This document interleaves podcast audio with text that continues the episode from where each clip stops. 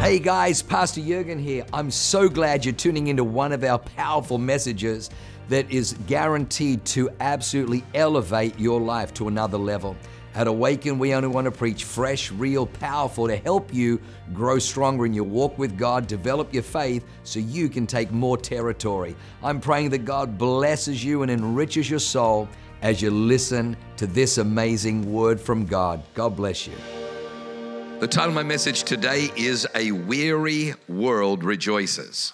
I'm trying to do a, a Christmas theme for every, every message, and uh, you know, in O Holy Night, a, a, thrill of hope, a weary world rejoices, for yonder breaks a new and glorious morn. Fall on your knees. It's such a, the, the Christmas carols are so potent and so powerful. So come with me, Luke chapter 2, and uh, we're going to read from verse 8. Luke chapter 2, verse 8. I've got three three message, uh, three points this morning on um, just just things that this year, and this is you know, 30, 38 years of being a, a Christian, and yet every single year I see something I've never seen before around Christmas. So I want to share that with you. So Luke chapter 2, verse 8 says, Now there was in the same country shepherds living out in the fields, keeping watch over their flock by night. And behold, an angel of the Lord stood before them, and the glory of the Lord shone around them, and they were greatly afraid. Then the angel said to them, Do not be afraid, for behold, I bring you good tidings of great joy, which will be to some folks. Come on, which will be to all people. For there is born to you this day in the city of David a Savior who is Christ the Lord. There is born to you a Savior who is Christ the Lord. The, the, the word Christ means uh, Messiah. Messiah. We, we read it as, as Christ and we read it with a Western context, but for, for, the, for the shepherds, they're telling him, they're telling the shepherds, this is the Messiah. This is the promised one. This is the one who was coming into the world to atone for the sins of mankind. This is the Christ, a Savior. And this will be a sign to you. You'll find a baby wrapped in swaddling cloths lying in a manger. And suddenly there was with the angel a multitude of the heavenly host praising God, saying, Glory to God in the highest, and on earth peace, goodwill toward men. So it was when the angels had gone away from them into heaven that the shepherds said to one another, Let's now go to Bethlehem and see this thing that has come to pass, which the Lord has made known to us. And they came with haste and found Mary and Joseph and the baby lying in a manger. Now, when they had seen him, they made it widely known the saying which was told them concerning this child. And all those marveled at the things which were told them by the shepherds. Amen. Uh, so the, the, the, the first point is not poverty, but purposed not poverty but purpose. I, for years, I would hear that the reason the angels appeared to the shepherds was because you know God's heart's for the poor. And so he, you know, the, the, and so look at this. God turns up, sends his angels to announce the good tidings to the shepherds. Problem. If you've got a paycheck, if you're employed, you're probably not on the high end of the poverty scale. These guys were, were, were shepherds, they were fully employed they were living in Bethlehem. The reason that the angels appeared to the shepherds in Bethlehem is because in Bethlehem, these shepherds had the sole responsibility of looking after the sheep and the lambs and producing perfect lambs, producing blemish free, spotless lambs for the sacrifice. The, the angels come and they say, you, your work, your engagement, everything that you're doing is for the lambs. Let us show you now the Lamb of God who has come into the world. You're going to see the sinless, blemish free, spotless, perfect sacrifice, Jesus Christ. That's why the angels appeared to the shepherds, not because of their financial status or the fact they had some student loans or some gambling debts. It was that the, the angels appeared to them because everything they were doing every week, and every week there were sacrifices, every week they were producing lambs. And what's interesting is if you study any of the, the Old Testament and Judaism, uh, the, the, the perfection of the lamb became the perfection of Israel. If, if they offered lambs that were blind, if they offered lambs that were lame, if they offered lambs that had blemishes, there was an exchange made. The, the high priest would take the sinless, spotless lamb and he would put it on an altar, one year old, and he would lean on it and he would confess the sins of Israel onto the lamb, and then its innocence and its perfection would be transmuted to Israel. There would be an exchange made on that altar. 2 Corinthians chapter 5 verse 21 says how Jesus on the cross God made him who knew no sin to become sin so that you and I might become the righteousness of God in him. So when Jesus hung on the cross, I want you to notice that it didn't just say that when Jesus hung on the cross, he forgave you and said, hey, try harder next time. It didn't say that, you know, he forgave you and kind of wiped the slate clean, but hey, tomorrow's another day and I'm watching. The Bible says that, that Jesus Christ's sacrifice on the cross was so potent, was so powerful, that an, ex, an exchange was made. Jesus knew no sin, and yet he became sin so that us sinners might become the righteousness of God, not the righteousness of an angel, not the righteousness of a cherubim, not the righteousness of a prophet, not the righteousness of a priest, not the righteousness of a man or woman of God, the righteousness of God is what Jesus did. So the, the angels appeared to the shepherds to show them everything you're doing is a shadow and a type, and it's about to be fulfilled in Bethlehem of all places, because that's where that's where all the lambs, because Bethlehem is so close to Jerusalem, so close to the temple. And so when they saw it, they fell down and worshiped because they recognized that here is the Lamb of God that takes away the sin of the world. Takes away the sin of the world. Let me just kind of double down on that a, little more.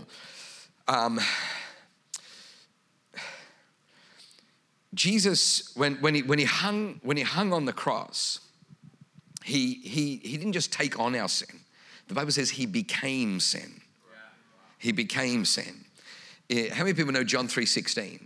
John 3.16, for God so loved the world, he gave his only begotten son. What most people don't realize, if you skip up two verses before that, John 3.14, John 3:14, it says, Jesus speaking says, just as Moses lifted up the serpent on a pole in the wilderness, even so must the Son of Man be lifted up.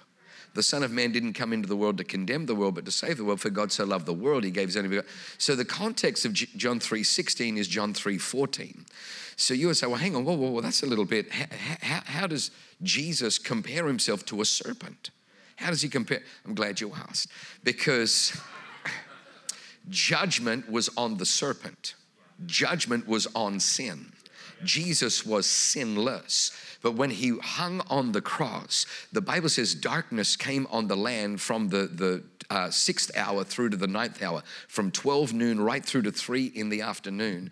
And what God was doing, there was no solar eclipse that day, but what God was doing was extracting the sins of the world, just as the high priest would take that lamb, put it on the altar, and then lean on the lamb and confess the sins and place the sins of Israel on the lamb. In the same way, our, our Father in heaven, as the high priest, put all the sins on Jesus. Jesus didn't just take your sin, he became sin so that the judgment of God that falls on sin that should have been rightly directed towards me, all of a sudden, like a heat seeking missile, instead of hitting me, turns and goes to Yeshua, goes to Jesus hanging on the cross because he became sin. He extracted the sin from me. But that would be enough. But he didn't just extract my sin, he gave me his righteousness. And it's the righteousness of God.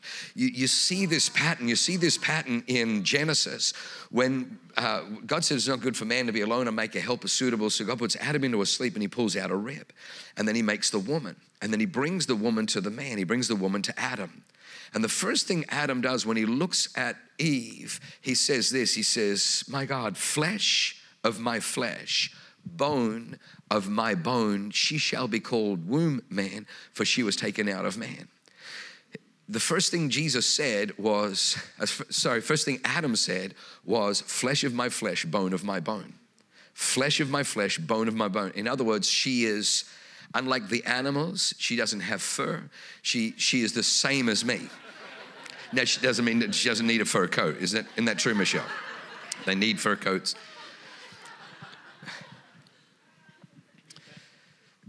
So, uh, when, when, when, because of Christ, because of Christ, every day, every one of us one day will stand before God on Judgment Day because He was the sinless, spotless, perfect Lamb of God.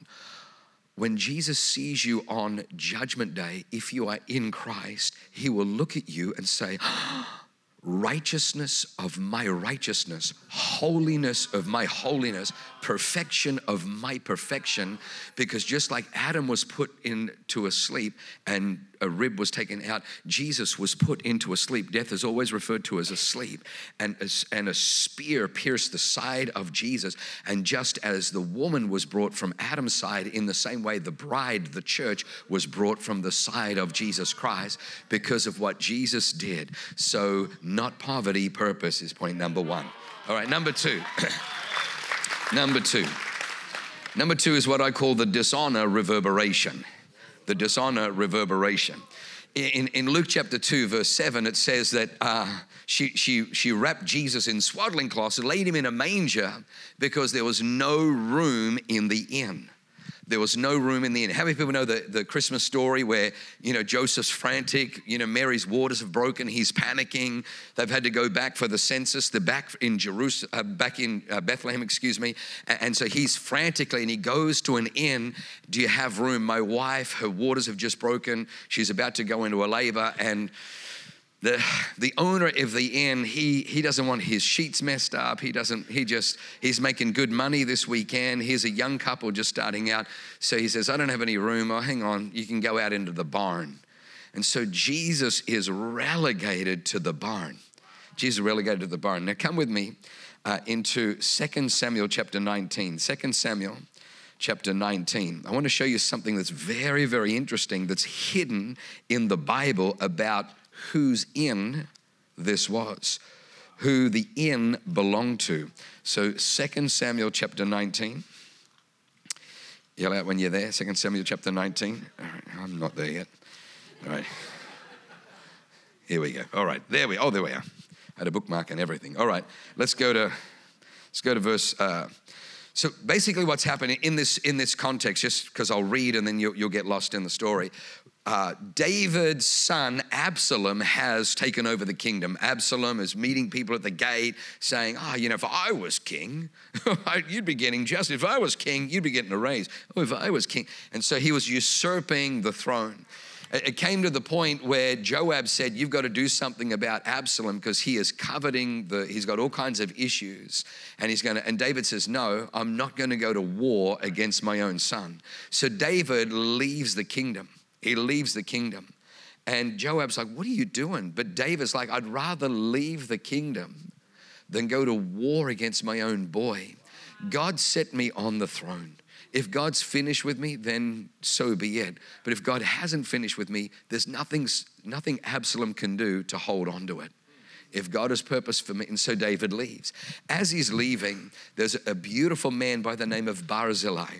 Barzillai comes when he hears David. He was a loyal servant of David. And he comes to David and he brings wine and cheeses and breads and pomegranates and figs and fruits and, and for not just David, but for all of his men. And then he gives David a, a lodging place and looks after David.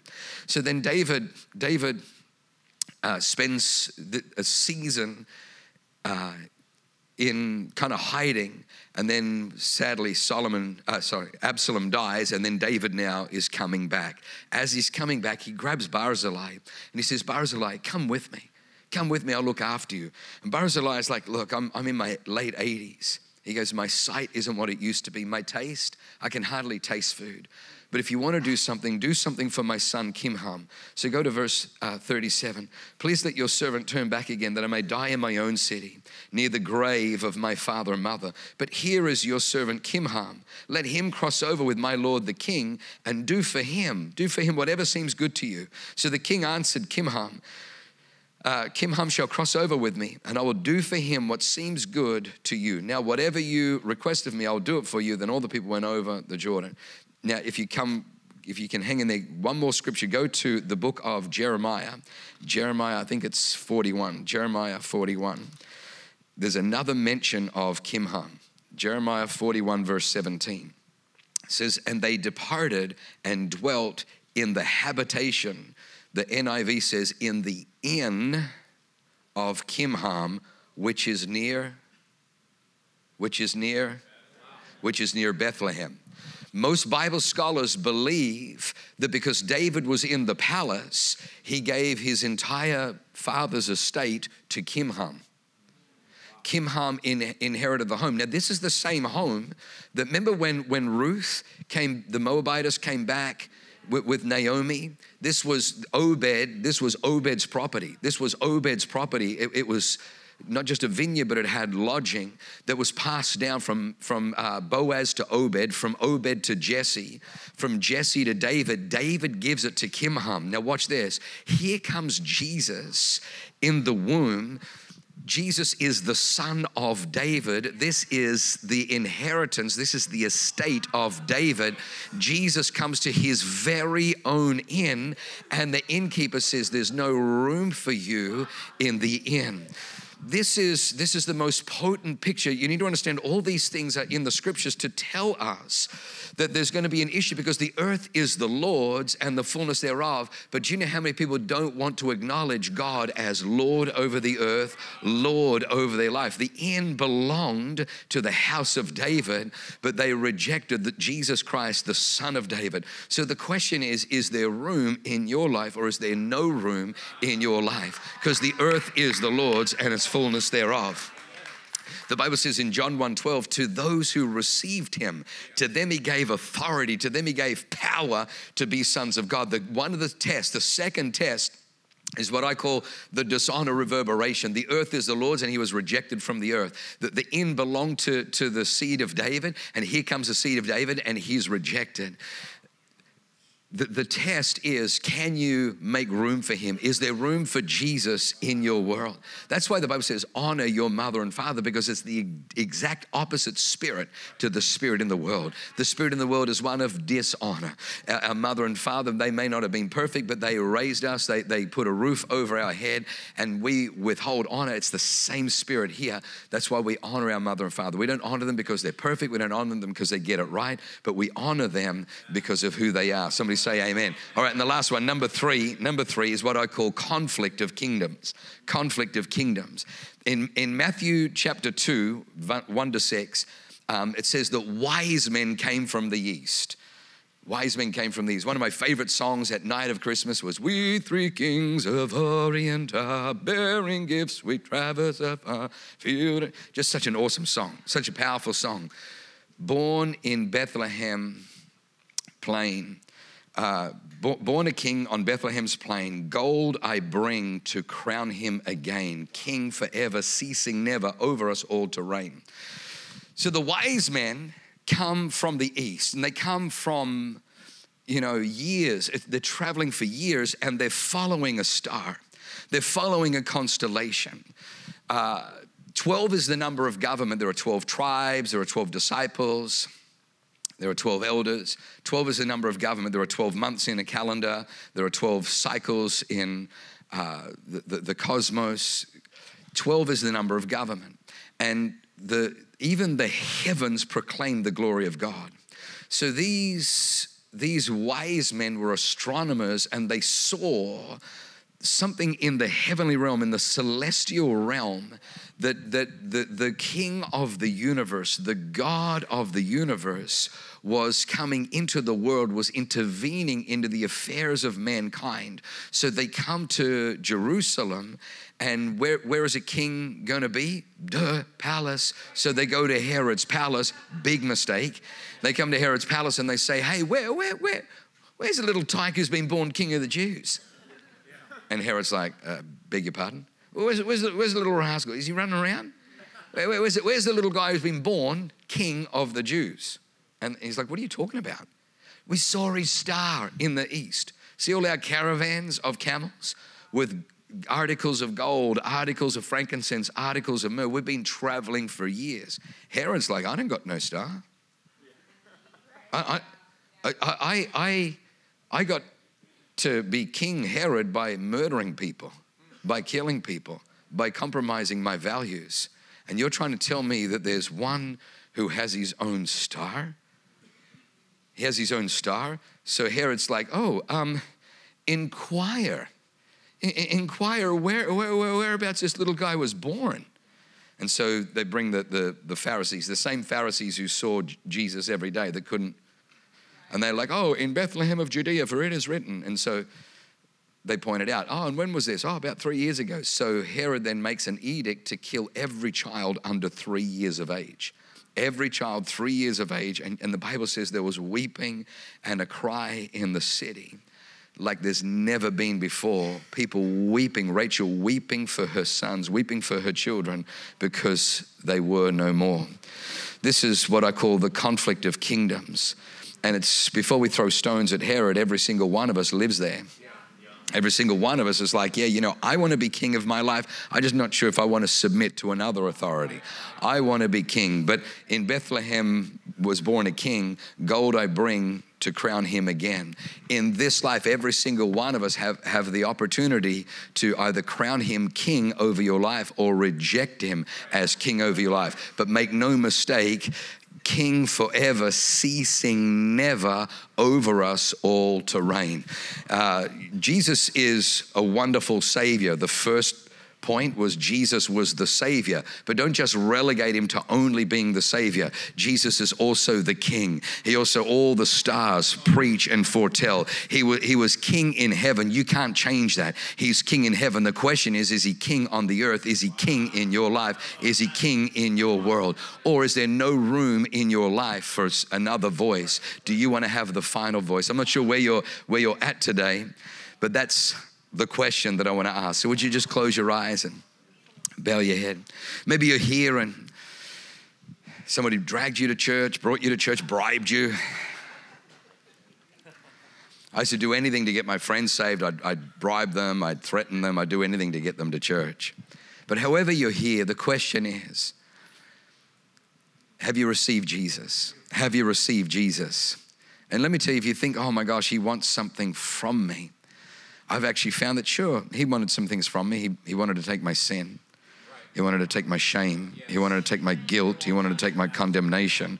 He wanted to take my dysfunctions. He wanted to take my brokenness. He wanted to take my selfishness. You're right. There are things that He wants from you. But I'm telling you, what He gets to you is far greater.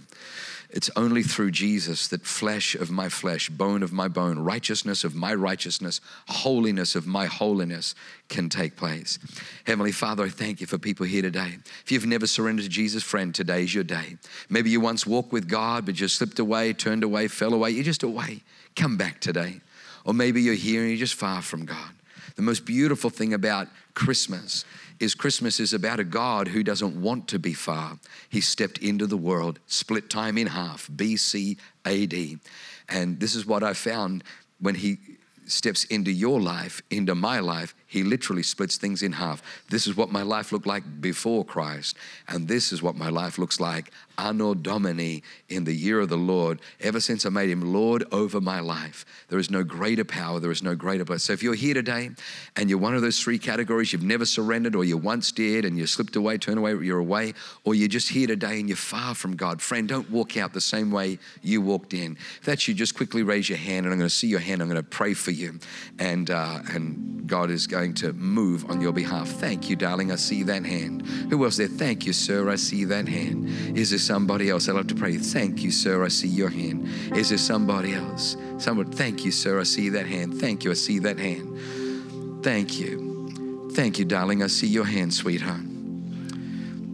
I did this, gosh, I can't believe it's 38 years ago on a beach everything changed. Everything changed. Everything changed. I feel like there's one more. Who is that one? There's just a wrestle going on on the inside. Thank you, young man. Now, there's still somebody. There's still somebody else. I, I just feel the Holy Spirit saying, "Don't, don't quit. There's, there's one more.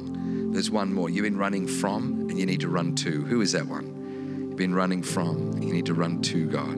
Who is that one? love to pray for you. Up there, thank you. Oh, there, thank you, thank you, thank you. Come on, let's put our hands together. Can, can we do this? Can we do this? There were so many of you that raised your hands. We, we've got gifts that we want to give you because this is the most awesome, the most powerful decision you can make. So, we're going to give you a Bible, we're going to give you a Following Jesus book, but I'd love to pray for you personally if that's okay. So, would you do this in just a moment? I'm going to invite everyone to stand to their feet. And when we do, would you grab a friend, somebody that you're sitting with, somebody that you're sitting nearby, and say, Hey, I raised my hand. Would you, would you walk down with me? If you're sitting next to someone who raised their hand, offer to walk with them. If you're sitting with someone who should have raised their hand, offer to walk with them. If you're sitting by yourself and you raise your hands, you walk down. We've got an amazing team that will love on you. But come on, church, let's stand to our feet. Those of you up the back and on the sides, come on, let's put our hand, hands together as they come. Wow, what an amazing word. I hope you enjoyed that as much as I did. Hey, listen, for more information about our church, go to www.awakenchurch.com or subscribe to our YouTube channel if you haven't already, and download our app. It is amazing. It is chock full of incredible messages, information about upcoming events, and you can even support our ministry if you feel so inclined. We loved having you with us today. We look forward to seeing you again. God bless you. Live a life that is transformative. Bye for now.